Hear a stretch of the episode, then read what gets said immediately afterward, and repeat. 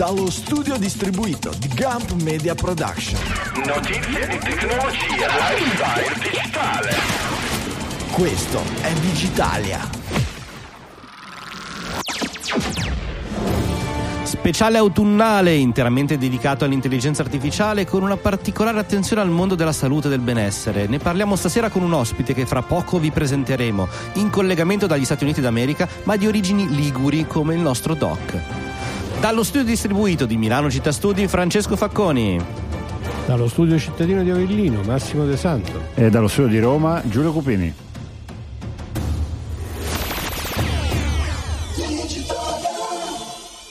Ciao carissimi, ciao Giulio, ciao ben Max. Trovati, ben trovati. Ciao ragazzi. Abbiamo in linea eh, un ospite speciale. Giulio, a te la, l'introduzione, visto che sei tu che l'hai agganciato.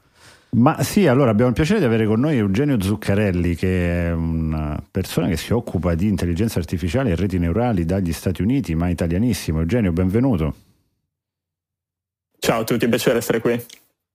Raccontaci un attimo, introduci brevemente, veramente per i nostri ascoltatori, cosa fai e come mai ti trovi negli Stati Uniti. Volentieri. Mi occupo di data science e intelligenza artificiale, per cui tutto ciò che riguarda i dati, numeri e come poter prendere decisioni tramite questi dati, oppure come creare dei sistemi che possono impararli da, da soli. E come dicevi, sono partito da Liguria, da Genova, mi sono spostato prima a Londra per studi e poi per lavoro e poi mi sono spostato in America prima per un master a Boston Mhm. e ora da due anni sono a New York. Bello, bello. Abbiamo sicuramente un sacco di cose da chiederti e immagino su questi argomenti quello meno interessato è Max, che proprio di queste No, cose non gliene da, interessa da niente. bravo professore mi viene da chiederti Eugenio, ma eh, tu ti sei laureato in Italia prima di andare a fare il master eh, negli Stati Uniti?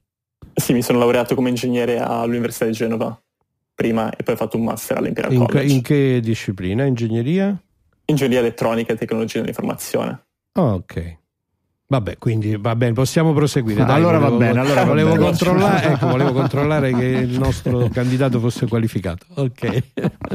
E, ma curiosità mia, ma appunto tu hai studiato quindi eh, elettronica e tecnologia dell'informazione, ma già sapendo di voler fare, diciamo, data scientist, l'intelligenza artificiale, o è un qualcosa che hai trovato strada facendo, incontrato, avuto una illuminazione? È un'ottima domanda. È più qualcosa che ho scoperto e trovato strada facendo. Mm. Proprio perché fai dieci anni fa, quando ho iniziato l'università, non esisteva ancora data science, non era ancora un termine conosciuto, l'intelligenza artificiale era probabilmente solamente conosciuta più a livello di ricerca dagli esperti ai lavori. Mhm. E ero sempre stato interessato agli ambiti della robotica, a queste tecnologie nuove, avanzate, molto futuristiche Mhm. e mi sono appunto appassionato di data science più iniziando a lavorare, più andando all'Imperial College quando ho scoperto questo mondo. Ok. A, live- a livello formativo ci sono veramente breve- brevemente, ci sono tante differenze tra la formazione inglese e quella americana o c'è un'uniformità che la distingue da quella italiana? Ce ne sono molte e onestamente si è sempre da ridire spesso su magari l'educazione italiana, ma ho sempre visto sia in Inghilterra che in America proprio come i ragazzi italiani sono alcuni dei migliori al mondo, proprio perché l'educazione è di altissimo livello e anzi fin troppo a volte e Mm. questo è quello che spesso è quasi una pecca nel mondo del lavoro, che magari in Inghilterra e in America l'attenzione è un pochino più sulla pragmaticità e sulla possibilità di imparare skills e capacità che ti possono aiutare nell'ambito lavorativo e magari avere meno eh, esperienza a livello teorico. Per cui Eh, quello Entri nel spesso- merito proprio dell'applicazione della ricerca, dici, e meno sulla parte teorica. Esattamente. Un'ultima domanda, diciamo, di percorso, che è una curiosità. Ehm, tu quindi hai alternato momenti di formazione, hai fatto la tua formazione istituzionale, ti sei laureato, poi da quello che racconti hai alternato momenti di lavoro dire- nel mondo dell'impresa a eh, altri momenti di formazione che hai condotto in parallelo oppure diciamo hai fatto delle pause per prendere il master eh, non so se mi sono spiegato. Certamente, ho dovuto prendere delle pause e onestamente sono state decisioni sofferte proprio perché sicuramente fare due master, due, anche se in Italia magari si chiama più magistrale, ma comunque poi avere questo livello di specializzazione non è stata una decisione presa alla leggera proprio perché bisogna passare un anno fuori dal lavoro con tutti i vari problemi che ci sono, ma è stato sicuramente un qualcosa che mi ha aiutato, però ovviamente è stata una, una decisione da, da ponderare a, a lungo. Ok, penso che adesso possiamo entrare un po' nel vivo diciamo della tua attività. Quindi ci dici molto sinteticamente tu di cosa ti occupi oggi e dove? Al momento sono un data science manager a CVS Health che è un colosso internazionale uh-huh. nell'ambito della salute. È un'azienda che ha a che fare con tutto il vertical delle, della salute per cui da assicurazioni a farmacie e persino anche l'ambito più retail, quindi la vendita al dettaglio di tutto ciò che è abbastanza relativo alla salute. E Chiaro. proprio perché è una realtà enorme, con milioni di uh, persone che utilizzano i nostri servizi, abbiamo un'enorme quantità di dati, eh, sia dal livello medico, dall'ambito ospedaliero che dall'ambito farmacologico. E quindi noi utilizziamo tutti questi dati per cercare di aiutare le persone a essere più in salute principalmente. Ecco, questo è un tema molto scottante. Eh, scusatemi, forse sono entrato a gamba tesa, ho visto che Giulio pure voleva vai, vai, vai, fare la stessa, credo, la stessa domanda, cioè eh, appunto, eh, almeno la percezione che, cioè, che, se ne ha in giro è che quando parli di dati eh, appunto sanitari che debbono essere in qualche maniera analizzati o legati alla salute, dai, diciamo anche appunto in un ambito molto più ampio eh, scatta immediatamente l'idea di ma questi dati come vengono gestiti, la proprietà di chi è, eh, siamo sicuri che c'è un rispetto della privacy? Quando parli, quando almeno in Italia, no, metti insieme il concetto di assicurazione e salute, vengono in mente le cose più nefaste e cioè il fatto che questi dati vengono utilizzati magari per negarti un'assicurazione mi sa che adesso sulla... cade la linea e sentiamo il silenzio dall'altra parte. okay. No, scusa, eh, diciamo, voglio dire, questa cosa è, è, è diciamo, eh, una tematica caldissima. Che cosa ne pensi? Come la vivi tu che ci lavori tutti i giorni? È sicuramente una tematica molto calda, è uno degli argomenti più importanti al momento proprio perché l'etica dell'ambito dell'intelligenza artificiale, soprattutto nell'ambito della salute, è, è così importante. La, la vedo come un'arma a doppio taglio come quasi una, una bilancia, nel senso che da un lato, da ogni lato la si vede ci sono ambiti positivi e anche aspetti negativi, per cui è proprio una questione di trovare il giusto bilanciamento, la giusta via di mezzo tra i due estremi, perché ovviamente è semplice dire se noi non diamo accesso a nessuno ai dati dei pazienti o delle persone, nemmeno in modo anonimizzato, non abbiamo problemi. E innanzitutto quello non è vero perché ci sono stati vari esempi di proprio come ci sono stati attacchi che, per cui agenti esterni hanno avuto uh-huh. accesso ai dati anche se questi non sono mai stati condivisi. Però c'è anche da rendersi conto che nonostante sia sicuramente più al sicuro, non si utilizzano tutte quelle informazioni che possono portare a aspetti positivi soprattutto per la vita delle persone. E dall'altro lato invece se la vediamo come diamo accesso ai dati in un modo molto disponibile a istituti di ricerca, per esempio, sicuramente possiamo avere a che fare con un maggior numero di problemi anche a livello etico, ma possiamo generare molto più valore che se questi dati li teniamo per noi stessi. E quindi non c'è una risposta giusta o sbagliata, è più di cercare di trovare la via di mezzo tra il creare valore e l'avere una, un rapporto di protezione e di privacy sui dati. Eugenio, su, su, questo punto l'estrazione del valore dal dato è probabilmente il fondamento dell'economia degli ultimi, degli ultimi anni, quindi che sia poi a scopi di restituirlo in forma di consiglio medico, che sia per altri scopi, ovviamente è un percorso che molte aziende stanno facendo. In questo senso, per quanto riguarda la parte ehm, diciamo, di trasparenza legata a come si estrae questo valore. Eh, voi come, come, vi comportate e come ti comporti tu? Nel senso, io eh, sono un'entità sanitaria, cedo alla tua società un set di dati, eh, come vengono restituiti in termini di valore questa informazione direttamente ai pazienti? Come faccio a sapere che l'algoritmo fa delle scelte che siano ponderate, eh, che non ci siano dei bias che magari poi fanno fare delle decisioni sbagliate ai medici. Come ci si tutela da questi eh, possibili errori? Sono, sono, ottime domande. Quello che succede di solito è che qualunque azienda più nell'ambito ospedaliero, comunque nell'ambito dei dati medici, quando provvedono a fornire i dati vengono anonimizzati completamente, per cui non è possibile rintracciare la persona o poter venire a sapere dettagli più personali.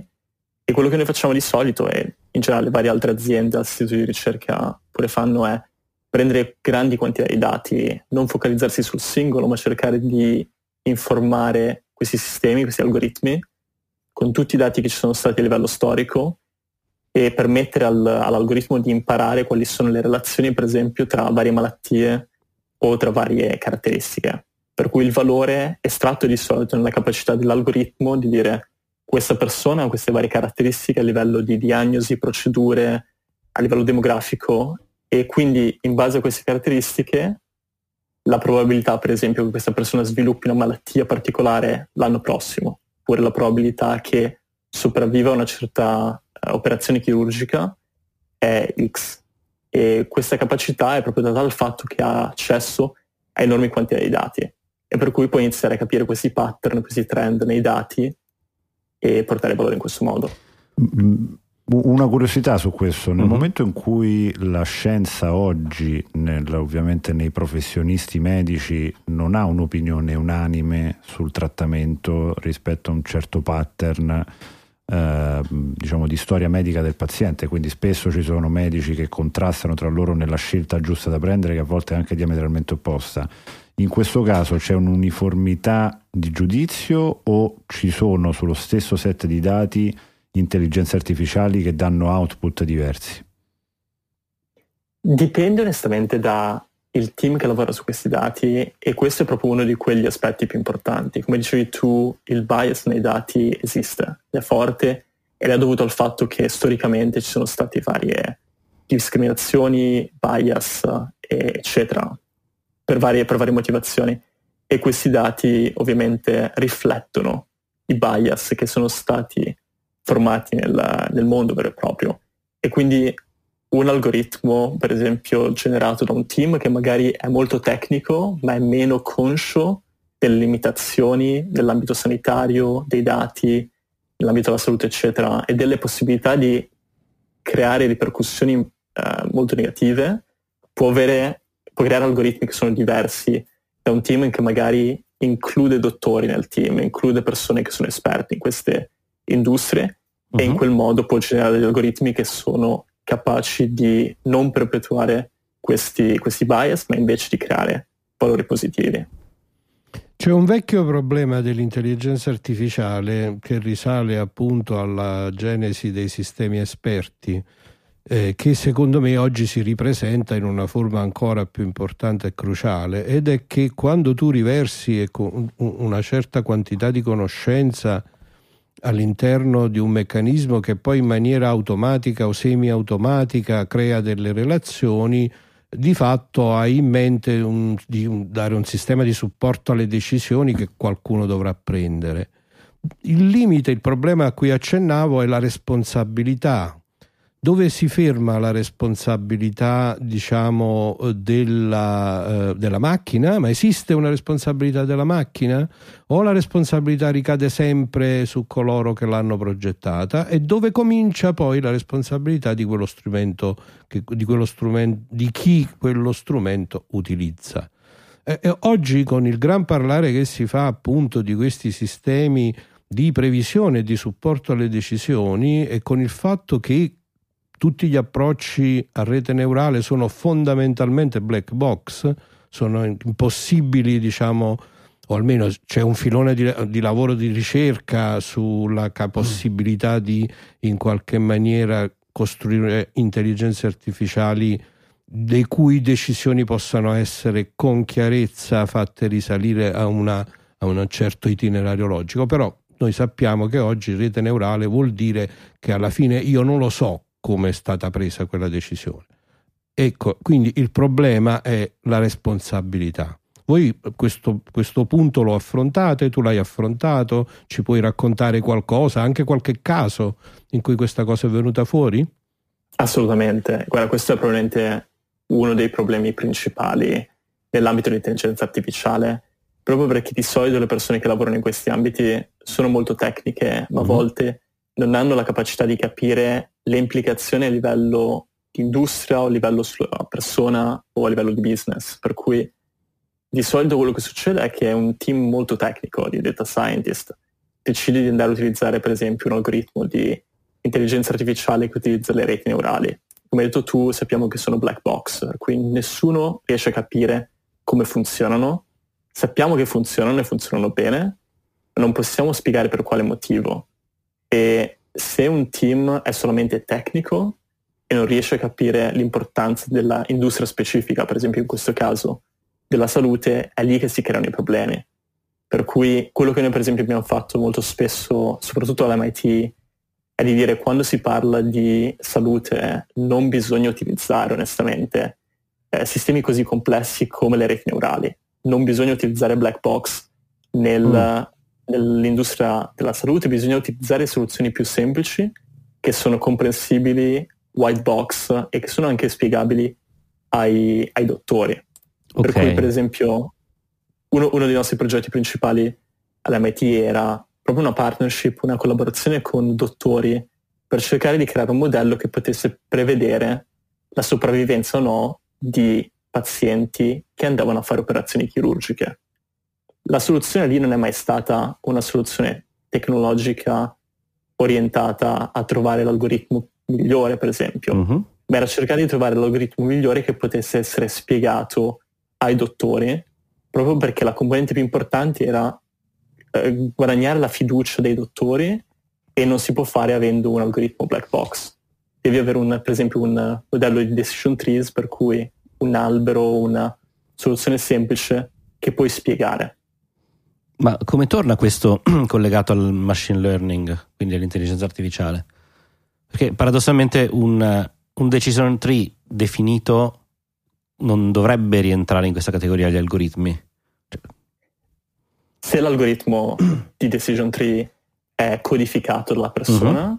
assolutamente non è, eh, come dire, non è classificato come intelligenza artificiale, ma è un algoritmo che da solo impara a gestire, a creare questo, questo albero, in quel caso può essere considerato intelligenza artificiale.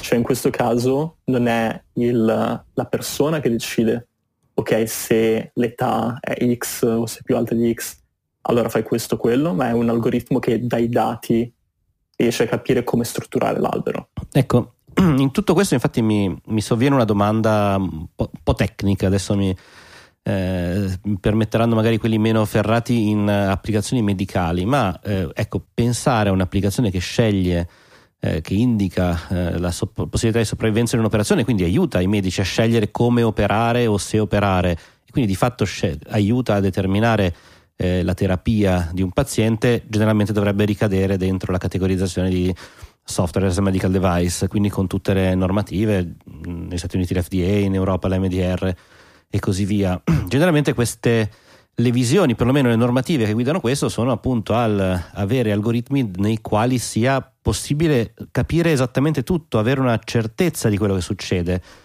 Eppure stiamo vedendo sempre di più, e anche tu lo racconti, come un certo tipo di machine learning viene comunque utilizzato. Ti è mai capitato di lavorare quindi con eh, applicazioni regolamentate, immagino, forse questa o altre cose? E come si pone il machine learning con, questi, con queste casistiche secondo te?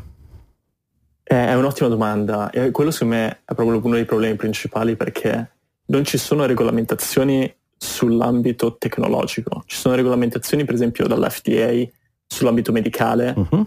ma se un'azienda finisce a creare un algoritmo e questo algoritmo non è spiegato, non è descritto ovviamente perché nessuno vuole perdere la proprietà intellettuale dell'algoritmo, lì si può entrare in situazioni in cui l'azienda X magari fa un algoritmo che, è, che spiega bene esattamente quello che è il, il processo, che è magari meno performante, Un'altra azienda invece non ha preso in considerazione queste caratteristiche, magari l'importanza di dover uh, poter spiegare come funziona l'algoritmo e quindi in questo modo non essendoci una, una uniformità, una serie di, di gui- linee guida, si può entrare in problemi uh, grossi. Uh-huh. Eugenio, senti, ma su, um, oltre il tema medicale, uh, dal punto di vista diciamo, dell'efficienza, anche per andare un po' nel, nel, sentire comune, c'è questo tema che si parla tanto dal punto di vista della ricerca o da punti di vista applicativi molto specifici di intelligenza artificiale con uh, le meraviglie a cui questo può permettere di accedere, però poi tutti non riusciamo a farci capire da Siri. Perché si crea questa questa grande diciamo, differenza tra la quotidianità delle persone e ambiti di ricerca che invece sembrano avere questi risvolti così molto verticali. Tu hai esperienza in altri settori o magari c'è un motivo per cui mh, non si riesce a, dire, a far fare una cosa sensata a Siri due volte di seguito? Perché succede così? Direi, ho varie esperienze in altre industrie, dalla finanza all'ambito del, dell'automotive. Diciamo perché quello che è la, la, vita di tutti i giorni, quello che è la vita reale ovviamente è molto più complessa che qualunque esperimento, qualunque prodotto che si può fare in un ambito più magari di ricerca e, e sviluppo. Cioè lo stress test che un prodotto con l'algoritmo riceve, essendo messo uh, così disponibile a tutti, è molto più elevato di quello che può essere fatto semplicemente avendolo in, uh, in un laboratorio o in studio di ricerca. E, e, quindi è lì proprio dove sta a volte la capacità della tecnologia di, di imparare anche, cioè che magari un algoritmo non è perfetto, un sistema non è perfetto come, come dicevi Siri, ma si può dare un prodotto quasi finito, quello che nell'ambito delle startup si chiama minimum viable product, quindi un uh-huh. prodotto funzionante, quasi finito, alle persone e quel 20% finale che di solito è il più importante lo si migliora e lo si itera grazie al feedback ottenuto dalle Live. persone vere e proprie. Uh-huh. Esattamente. Mm. Fatemi saltare un attimo così spezziamo un momento vai, vai. questa linea di ragionamento un po' più sull'aspetto professionale invece eh, mi interesserebbe molto che tu ci raccontassi, sia pure brevemente, la tua esperienza umana all'interno dell'industria americana, no? all'interno del mondo, perché tu ho capito hai fatto appunto il tuo master all'MIT, ma poi attualmente lavori in un'azienda, in questa grande multinazionale, questa grande azienda che mette insieme tutti questi aspetti, diciamo, della sanità, è così? Esatto, è corretto. Ok, quindi mi piacerebbe che ci raccontassi brevemente la tua esperienza umana, personale, di italiano trapiantato negli Stati Uniti, eh, anche in termini proprio delle dinamiche del lavoro e anche di, eh, rispetto a quello che dicevamo prima, nella tua azienda le, queste questioni poi etiche sull'utilizzo di quello che voi fate vengono poste, tra di voi ne parlate, con i tuoi colleghi e collaboratori più anziani e più giovani, la cosa è a tema? Scusa, ho chiesto due cose diverse. No, una, era racconto, una, era il racconto, mm-hmm. tuo, proprio personale, di come ti trovi, come vivi questo, questo tuo momento lavorativo americano e l'altro era invece un po' la richiesta di capire eh, se la vicenda della etica dell'intelligenza artificiale è una cosa che insomma come cultura tra le persone e nell'azienda ci sta. Partendo dal lato personale, onestamente mi trovo molto bene sia a New York che, che nell'azienda. È sicuramente stato una, una sfida ovviamente adattarsi sempre passando dall'Italia all'Inghilterra, poi dall'Inghilterra all'America anche nell'America, da Boston a New York, ci sono forti differenze, ma mi sono sempre trovato molto bene e sono sempre state grandi sfide per potersi adattare, imparare com'è vivere, com'è anche imparare da diverse culture. E anzi trovo New York e l'Italia molto più simili che magari Londra e l'Italia paradossalmente probabilmente anche per il fatto che ci sono un'enorme quantità di italiani. Esatto esattamente c'è un'enorme quantità di italiani a, a, New York e New Jersey. Eh. per cui prende qua ogni volta che dico a qualcuno che sono italiano mi sento dire ah guarda anch'io i miei nonni sono venuti qua e prende tutti sono in, in parte in modo italiano. E a livello di lavorare in una grande azienda onestamente io non ho mai lavorato in, in Italia a livello di industria, per cui probabilmente non ho la possibilità completa di fare un paragone, ma ho sicuramente trovato varie differenze con, con l'Italia. Ci sono, innanzitutto le persone sono un po' più politically correct, come si dice qua, quindi c'è molta più attenzione al um, assicurarsi che in qualunque modo una persona venga a parlare con qualcuno, vari team eh, diverse etnie, si sia sempre eh, in un modo completamente eh, conscio delle differenze, che ovviamente succede anche in Italia, ma secondo me a volte quasi in America porta a, a delle situazioni in cui non ci si sente interamente capaci di poter trasmettere la propria individualità e la propria personalità. Uh-huh. Per cui anzi un qualcosa che in Italia è molto positivo. E, parlando invece della, dei temi dell'etica è stata una positiva sorpresa proprio perché questi, tutti questi temi, nonostante l'America sia tendenzialmente più improntata magari al business e a fatturare, li ho sempre trovati molto presenti, per cui le domande principali che appunto ci poniamo sono come poter fornire più valore non all'azienda solamente, ma anzi ancora di più ai nostri membri, alle persone che utilizzano i nostri prodotti e come poter fare in modo che tutti gli aspetti etici vengano non solamente presi in considerazione, ma siano sempre in primo piano.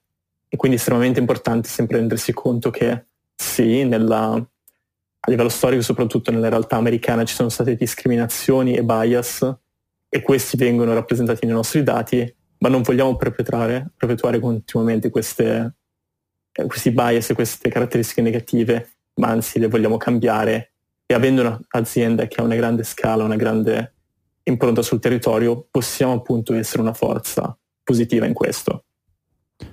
Eugenio, senti, come tutti i giovani talenti, chiaramente la carriera si fa anche un po' rompendo gli schemi, cambiando i paradigmi, cercando di portare novità. Se tu potessi, come puoi, perché poi hai una posizione sicuramente di privilegio con eh, le esperienze che stai facendo, cambiare qualcosa del tuo mercato che secondo te non funziona e che andrebbe fatta diversamente, quale sarebbe? Sul mercato dell'intelligenza artificiale direi cercare di far capire quanto è importante la conoscenza dell'industria e quasi di tutto quello che non è intelligenza artificiale per gli esperti ai lavori. Per cui fin troppo ci sono data scientist come me che sono focalizzati sulla tecnologia, sul fatto che adorano quello che fanno a livello tecnologico, scrivere codice, eccetera, ma bisogna sempre ricordarsi che quella è quasi la parte meno importante del nostro lavoro, la parte più importante sono le persone con cui abbiamo a che fare, i nostri utenti, i nostri membri e che la tecnologia è solamente uno strumento per portare a quegli obiettivi. E quello a volte è la capacità di differenziazione tra un bravo data scientist e uno meno bravo, la capacità di capire che sia una tecnologia, ma come dicevamo prima non vogliamo fare un modello black box perché è quello che fa piacere a me a livello di data scientist, ma invece quello che può aiutare la persona con cui abbiamo a che fare. Chiaro. Um, un'altra domanda su, su, questi aspetti, perché tu poni giustamente molto l'accenno sulla parte etica e, e sai, co, diciamo, come digitale noi su questi temi abbiamo sempre posto una particolare attenzione. Come, come facciamo noi consumatori a tutelarci o comunque a scegliere bene come eh, prendere diciamo, la, la, distribuzione dei nostri dati e fare in modo che i consigli che ci vengono dalle aziende, dalle multinazionali o che comunque partono da fonti di intelligenza artificiale eh, siano interpretati nel modo corretto. Cioè, quello che io noto è che su questi temi, come accennavi anche tu, manca un aspetto formativo anche nei confronti dell'utilizzo da parte del consumatore e questo spesso porta a interpretare in maniera poco corretta quella che può essere un'indicazione ma non un eh, punto da seguire per forza e quindi questo crea spesso mh, diverse difficoltà. Mi immagino ad esempio anche il fatto stesso che nei tribunali stiano entrando degli algoritmi che ti consigliano se può essere o meno colpevole in base ad una serie di dati quella tipologia di indagato e quindi mh, se il giudice non è formato a interpretare in maniera corretta l'output di un algoritmo quasi tende a demandare un giudizio sulla vita di una persona ad una macchina che invece ha dei bias molto forti e che spesso non sono neanche riscontrabili dall'esterno. Noi utenti che nella nostra professione, da quelle più delicate come il giudice, a magari la mia da pubblicitario, a quella eh, di altre persone, come facciamo secondo te a, a, sviluppare più consapevolezza su questi argomenti per fare in modo di poterli governare meglio nella nostra professione tutti i giorni?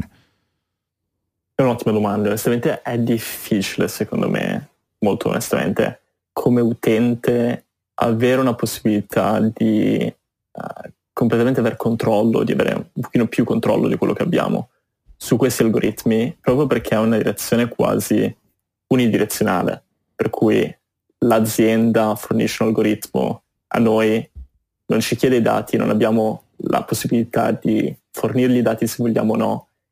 Quello che direi è di cercare di avere un pochino più di fiducia che in generale le aziende tendono, ovviamente ci sono vari casi in cui ci sono differenze, ma molte aziende ovviamente tendono a avere un aspetto molto positivo sui dati delle persone, non sono tutti questi esempi come quelli che fanno molto eh, fanno molte notizie. Per esempio nell'azienda, nell'azienda in cui ho lavorato ho sempre notato un'estrema attenzione dalle parte delle persone nell'utilizzo dei dati in un modo conscio e ha anche senso. Io lo tendo a assimilare a quando magari vent'anni fa tutti avevamo paura di inserire la carta di credito sui siti perché pensavamo che ci avrebbero clonato la carta di credito e in effetti lo fanno problemi e, e, e, in effetti lo fanno infatti ci sono varie, vari casi ancora adesso mm. in cui aziende eh, utilizzano in un malo modo i dati, ma c'è anche da dire che se un'azienda finisce ad andare in queste direzioni, a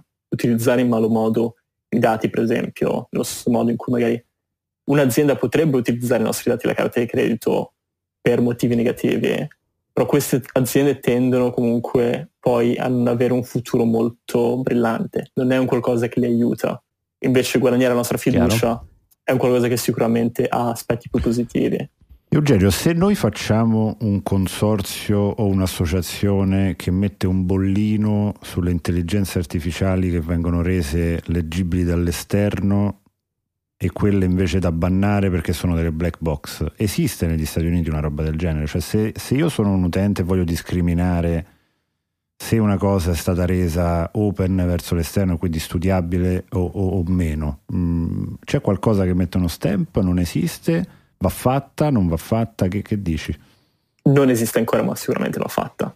Cioè, proprio c'è bisogno di un framework di linee guida. Durante che... la certificazione. Questa diciamo, è la sera dove noi fonderemo questa associazione. Esatto, il bollino è fatta. Sì. Eugenio, sei dei nostri. Volentieri, sì, molto volentieri. Sì. Per esempio quello che dicevi prima, come esempio sulla, sulle prigioni e il predire che è che magari avrà una, un'alta probabilità di compiere nuovi crimini se fatto uscire di prigione. Quello è uno degli esempi più famosi all'MIT che vengono mostrati nei, sì. nelle università proprio come esempio da non fare. Proprio perché come dicevi tu, il bias che c'è nei dati è incredibile, quello che vai a fare è semplicemente continuare a creare queste discriminazioni che non portano valore ma solamente continuano i, i problemi, per cui bisogna creare un sistema di linee guida che come in vari altri ambiti, eh, incluso quello della salute, sono, bisogna creare queste linee guida che permettono di avere a che fare con sistemi che sono positivi o negativi. Sì, a me quello che, che spaventa, e qua chiedo anche a Max, che chiaramente si occupa tanto di questi aspetti, è che l'intelligenza artificiale per per quello che, che, può essere la mia comprensione, per quelli che sono i miei utilizzi dal punto di vista del business, tende a mancare della parte più importante nell'aspetto di offrire un, un consiglio in una decisione, che è la parte dei grigi.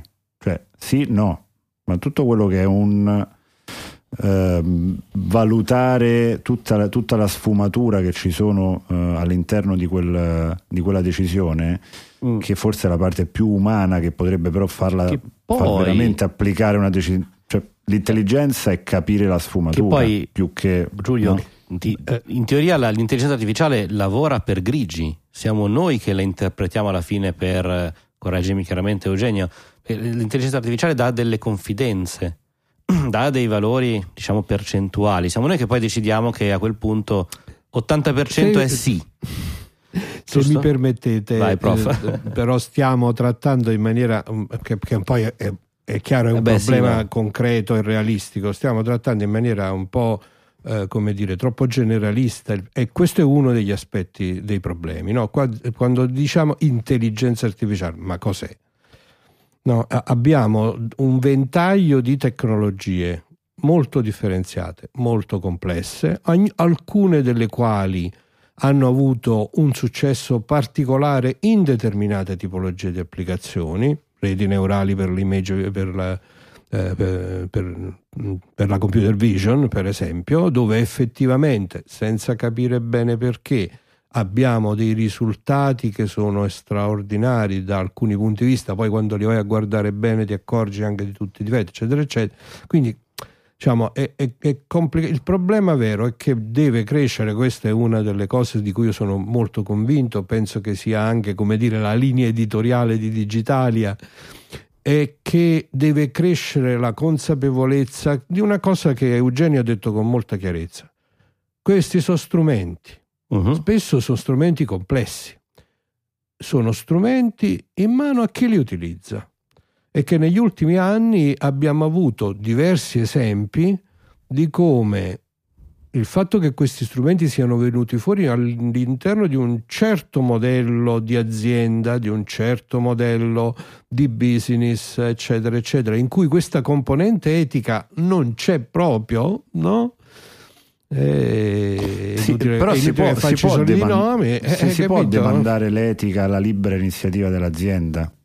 No, no, no, ma quello dico, no? noi siamo pieni di esempi del fatto che, come sempre succede, delle tecnologie nuove, complesse, vengono tutte quante raggruppate in un unico fascio dal punto di vista del non esperto, che non ne comprende più le sfumature, che finisce Certo. con l'accettarle in maniera fideistica e che ci vuole un certo tempo perché vengano fuori delle come dire, considerazioni, delle linee guida, degli strumenti eh, di, di controllo nel senso positivo del termine, no? cioè di- è, l'e- è l'eterno problema appunto di questa relazione tra l'intrapresa l'ingegnosità e l'inventività e l'arrivo di queste nuove tecnologie e poi il tempo che la società reagisce, prende il contraccolpo e si aggiusta. Non so, se- adesso abbiamo, insomma, sarebbe molto, è molto interessante sentire che ne pensa Eugenio di questo. Esatto. No, sono completamente d'accordo. È proprio questo uno dei problemi più, più grandi che viene a volte eh, considerata l'intelligenza artificiale come una soluzione per qualunque problema o che semplicemente prende decisioni per noi. E è proprio quello che dicevi tu prima Giulio, cioè non sono decisioni binarie, non è sì o no, di solito l'intelligenza artificiale fornisce un numero tra eh, 0 e 100 e siamo noi per dire appunto se è più del 50% è sì, se è meno no. E invece sta nell'utilizzare questi strumenti in un modo migliore. Eh, l'ambito della, della sanità è un esempio molto chiaro per me. Mhm. Quando ci sono questi algoritmi che permettono di fare lavori simili a quelli del medico, nessuno ha intenzione di sostituire il lavoro del medico, non vengono creati per sostituire il lavoro del medico, ma per fornirgli un ulteriore strumento, un po' come uno stetoscopio, fornirgli degli strumenti che permettono di aumentare le capacità di un esperto, di un professionista e fornirgli per esempio la capacità di vedere centinaia di migliaia, se non milioni di casi simili in giro per il mondo e quello che è stato l'outcome, quello che è stato il risultato in quella situazione. E lì la possibilità, secondo me, che vedo principale nell'intelligenza artificiale, cioè di migliorare, aumentare le nostre capacità, ma non di sostituirci. Sì, perché io su- infatti sulla, sulla premessa della domanda probabilmente ho, eh, ho esasperato un concetto, però la mia definizione di intelligenza prescinde dall'ambito in cui questa viene applicata e invece il fatto che l'intelligenza artificiale abbia un'ambiguità molto forte in relazione all'ambito in cui viene applicata è il mio tema. Nel senso che, come diceva giustamente Max, oggi c'è una grande differenza parliamo di intelligenza artificiale medicale o militare o verso la computer vision o verso cosa che per me non la rende intelligenza, perché l'intelligenza dovrebbe avere un tratto comune che in qualche modo la connota dal punto di vista di una base comune su cui svilupparla, mentre oggi, almeno per mia... No, questo è il famoso dibattito del- de- appunto sul, sul significato della parola intelligenza artificiale tra la cosiddetta interpretazione forte e quella debole. Noi oggi assistiamo al successo dell'interpretazione debole, che è un po' come dire eh, diciamo, un connotato delle tecnologie dell'informazione, e cioè che il fatto che chiamiamo intelligenza alcune eh, caratteristiche, alcune capacità che abbiamo, tra virgolette, copiato da quelle di cui noi siamo dotati e che fanno parte di tutta quella che è la nostra umanità e la nostra intelligenza nel senso pieno, le abbiamo copiate con alcune tecnologie che si sono rivelate di successo in dei compiti ben precisi, che non vanno confusi con l'intelligenza, altrimenti come da inizio della nostra trasmissione bisogna invocare Skynet e temere, eh, Skynet, Skynet e temere che succeda quel che succederà. Bene, Bene io, sì, io volevo, allora, volevo fare a, a, Eugenio un'ultima domanda, quindi ti dico, anche, poi andiamo in chiusura anche perché inizia a essere tardi, ma eh, un po' quella che noi chiamiamo la domanda da librettino rosso, ok? Abbiamo visto in questi ultimi anni, ma oserei dire in questi ultimi mesi, un'accelerazione enorme, perlomeno da un punto di vista di pubblico generale, di risultati di questi algoritmi di machine learning. Provi a farmi una un Nostradamus, una, un'idea di una visione di quello che potrebbe, potremmo aspettarci, in, come, soprattutto come pubblico generale nel futuro. La tua visione, chiaramente, la visione di Eugenio. Wow, mi piacerebbe poterlo fare, ti dico onestamente, se mi avessi detto, se mi avessi chiesto questa domanda un anno fa, ti avrei detto l'ambito dell'arte, l'ambito della creatività. Eh beh, ci avresti beccato. Decenni. Eh. Esatto, avrà decenni prima di venire uh, di, di, avere problemi con l'intelligenza artificiale, invece come vedi ora probabilmente l'intelligenza artificiale sta cambiando le carte in gioco per artisti, fotografi, eccetera. E quindi quello secondo me è uno degli ambiti interessanti dell'intelligenza artificiale, proprio come va talmente veloce che noi non possiamo quasi fare eh, predizioni o capire esattamente dove andrà. Penso e spero che la direzione sarà più sull'utilizzare l'intelligenza artificiale come uno strumento nello stesso modo in cui magari un artista utilizza Photoshop o un, un dottore utilizza una, una radiografia. Uh-huh. E quindi quello è dove penso che si andrà a che fare, si inizierà a capire di più che non è uno strumento, come dicevamo, che risolve tutti i problemi, ma sono soprattutto algoritmi specifici per un'industria, specifici per un, per un compito e che si inizierà ad andare più verso la direzione di una intelligenza, l'intelligenza generale, ma c'è ancora strada da fare lì. È una, è una domanda difficile a cui rispondere eh, proprio perché è un... È così. Eh, per noi che, a noi basterebbe che Siri capisse a Giulio, guarda. no, eh, io ragazzi sono agitato su questa se cosa. Lo dico a far perché... sì che Siri capisse a Giulio già sarebbe Giulio, devi trattarla bene, Siri, poverina, perché tu la tratti male, lei poi vuole, si fa i fatti suoi. È passiva aggressiva Siri. Va bene, no, senti... scusa, io dico Siri chiama Massimo De Santo l'ultima volta mi ha risposto ok, ti do le indicazioni per il parco. Cioè, capite che io sono ecco, agitato vabbè. su sta cosa. Cioè, eh, Massimo era al parco però, questa è una cosa che non cioè, sapevo. Questa era una capacità di preveggenza assolutamente incredibile. Eugenio, eh, senti, allora intanto volevo ringraziarti a nome mio e di tutti i miei colleghi per questa chiacchierata che comunque è stata illuminante, è stata una visione eh, interessante tua di questo mondo che comunque è veramente quotidiano eh, in tutte le nostre vite sempre di più sta diventando sempre più importante. E se qualcuno dei nostri ascoltatori volesse contattarti magari approfondire c'è un vuoi lasciare un, so, un riferimento un'indicazione un sito un link? Molto volentieri. Sia sul mio sito eugeniozuccarelli.com o su LinkedIn Eugenio Zuccarelli o addirittura su, su Twitter. Molto volentieri. Twitter ti troviamo come? J Zuccarelli o come Eugenio Zuccarelli. Ok, fantastico. Non ci rimane che darci appuntamento per uno spritz a New York. Ma Molto sì. volentieri. È già bella qua. l'intelligenza artificiale, ma andiamo a fare Lo festa. Spritz. Dai. sì, dai. Va bene, quindi eh, andiamo in, in, chiusura di serata come, come sempre. Ringraziamo ancora Eugenio Zuccarelli per questa bellissima chiacchierata, ti auguriamo a te in questo momento buon pomeriggio, buona serata, in realtà buon qualsiasi momento nel quale voi ascoltatori ci state ascoltando, essendo noi un podcast e quindi eh, time fluid per definizione. Atemporali per definizione. Esatto. e eh, chiaramente vi invitiamo ad ascoltare le trasmissioni regolari tutti i lunedì sera eh, in onda dalle 9 in diretta su digitalia.fm e poi generalmente intorno al martedì a mezzanotte o poco dopo in podcast su tutte ma veramente tutte le piattaforme possibili allora ancora un saluto a Eugenio e vi aspettiamo a questo punto su Digitalia tutti i lunedì sera dallo studio di Milano Città Studio un saluto da Francesco Tacconi Un abbraccio da Massimo De Santo dallo studio cittadino di Avellino. E un saluto anche da Roma, da Giulio Cupini.